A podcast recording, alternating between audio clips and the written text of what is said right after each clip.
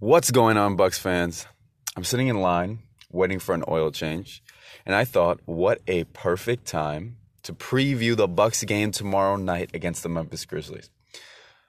So, as those of you who have been listening know, or if you follow the Bucks and this is your first time listening, first of all, welcome. Secondly, you know the Bucks just won their 16th straight last night against the New Orleans Pelicans. Today they will be traveling to Memphis and then preparing for the game tomorrow against the Memphis Grizzlies. The Grizzlies are 8 and 16. So by record, they're not a very good team. Also, if you dive deeper into the statistics, they're also not a very good team. So if we take a look, their offensive rating is 25th in the NBA, and their defensive rating is 21st in the NBA. So they neither score the ball very well, nor they nor do they defend very well. What's interesting about the team is that they're fifth in the NBA in pace, and a lot of that is due to their draft pick, Ja Morant. Now, if you haven't seen Ja Morant play basketball yet, either in the tourney at Murray State or now since he's been in the NBA, woo, boy, let me tell you, you are missing out on some amazing basketball. This guy is an entertainer at heart. You can see it. He's a showman, but a showman with talent. So if you watch Ja Morant play, you see he's very clever. He knows how to change speeds, play at his own pace, kind of like a Chris Paul. Yet he has the athleticism of a Russell Westbrook, but he has a different savvy than Russell Westbrook. Although Russell Westbrook has learned how to change speeds, sometimes it feels like Russell Westbrook only goes 100 miles per hour. Ja Morant has this in between game. He has a nice handle where he'll freeze you with a hesitation and get around you to the basket. But the way he can finish around the basket is reminiscent of Russell Westbrook. The explosion, the viciousness of the dunks, but also then he can finish with the finesse and the craftiness of like a John Wall around the basket. So he's a very exciting player. Jaren Jackson Jr. was a rookie last year. Very good product. Again, all the physical tools. Um, has improved his jump shot. It's a little ugly looking, but it's becoming more effective. Um, can rebound well, decent defender. So another good piece that they have.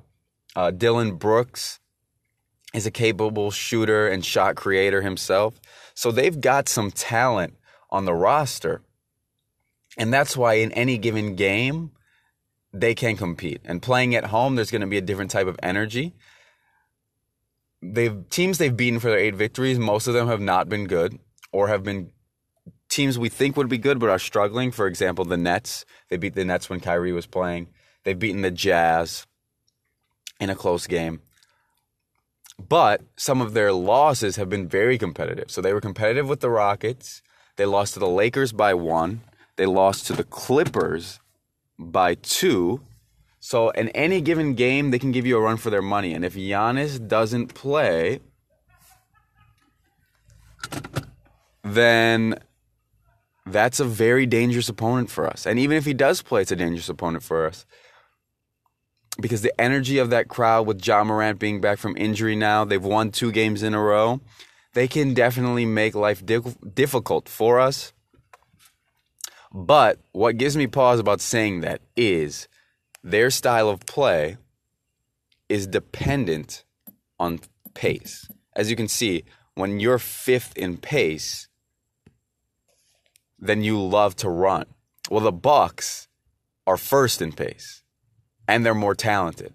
So if Giannis plays, but even if Giannis doesn't, if the Memphis Grizzlies are planning to get into a high paced offensive shootout with us, numbers in history say they're not going to enjoy their life very much because we've got Bledsoe to run ours and we're surrounded by shooters everywhere. Shooter, shooter, shooter, shooter. Connaughton, Hill, Ilyasova, Lopez, Sterling Brown, I mean, where do you want it? Middleton.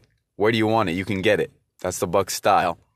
So if the Grizzlies get into that, and being that they're a young team, I think they only know how to play their way, and I don't think they're a team that has shown the versatility to be able to win in any way possible, like the Bucks have. If the game gets close, the Bucks have proven time and time again that they can win those close games or the Grizzlies just haven't proven that yet, and they haven't had enough reps in those type of games. So if the Grizzlies go out and they get into a running gun type of game with the Bucks, which it seems likely will happen, then the Bucks are going to walk out of there with the victory. There's no doubt in my mind they will walk out of there with the victory and they will win against Memphis on Friday because of the style of play of Memphis that plays right into the Bucks' hands. And we'll get a lot of open threes and a lot of quality shots. And again, we're the best defensive team in the NBA. So we're going to be able to shut down, if we're locked in, shut down a team that is not very good on offense, especially in the half court. So looking at that, the only way I see the Grizzlies being able to pull off the victory, the Bucks shoot ice cold from three, missing a lot of wide open looks, which they have been doing. But they go ice cold from three, and the Grizzlies catch fire from three because we do give up certain types of three point shots with the scheme of our defense. So if they make all of those or they make a large portion of those, we'll be in trouble. But even then, with the pace of the game, I think we'll get enough possessions in that that we should win that game comfortably. So when I look at that, I'm not worried about the Bucks losing the next game. Even if Giannis doesn't play, I think we'll be able to generate enough good looks. This team is locked in, focused, that we should be able to win the game tomorrow. But Memphis does pose a bit of a challenge, and there are some things to be worried about. So it's definitely a game to tune into. One to see if the Bucks can extend that winning streak to 17 games and take sole possession of second place in terms of franchise history, longest winning streaks in a single season, and also to see Ja Morant play. If you're a fan of the Bucks or you're a fan of NBA basketball in general or just basketball, Ja Morant is a kid you need to be watching. You need to watch him play basketball. It is exciting. He's a phenomenal player. He also has great vision, patience I mean, there are times, of course, he's young and he's got that energy, right? He'll do something wild that just does not pan out at all. But it's worth it to see the things that he does pull off each and every game. So tune in Friday night. I believe the game's at seven in Memphis, and let's see if the Bucks can get win number 17, and will they do it with or without Giannis? Find out on the next episode of Dear Bucks.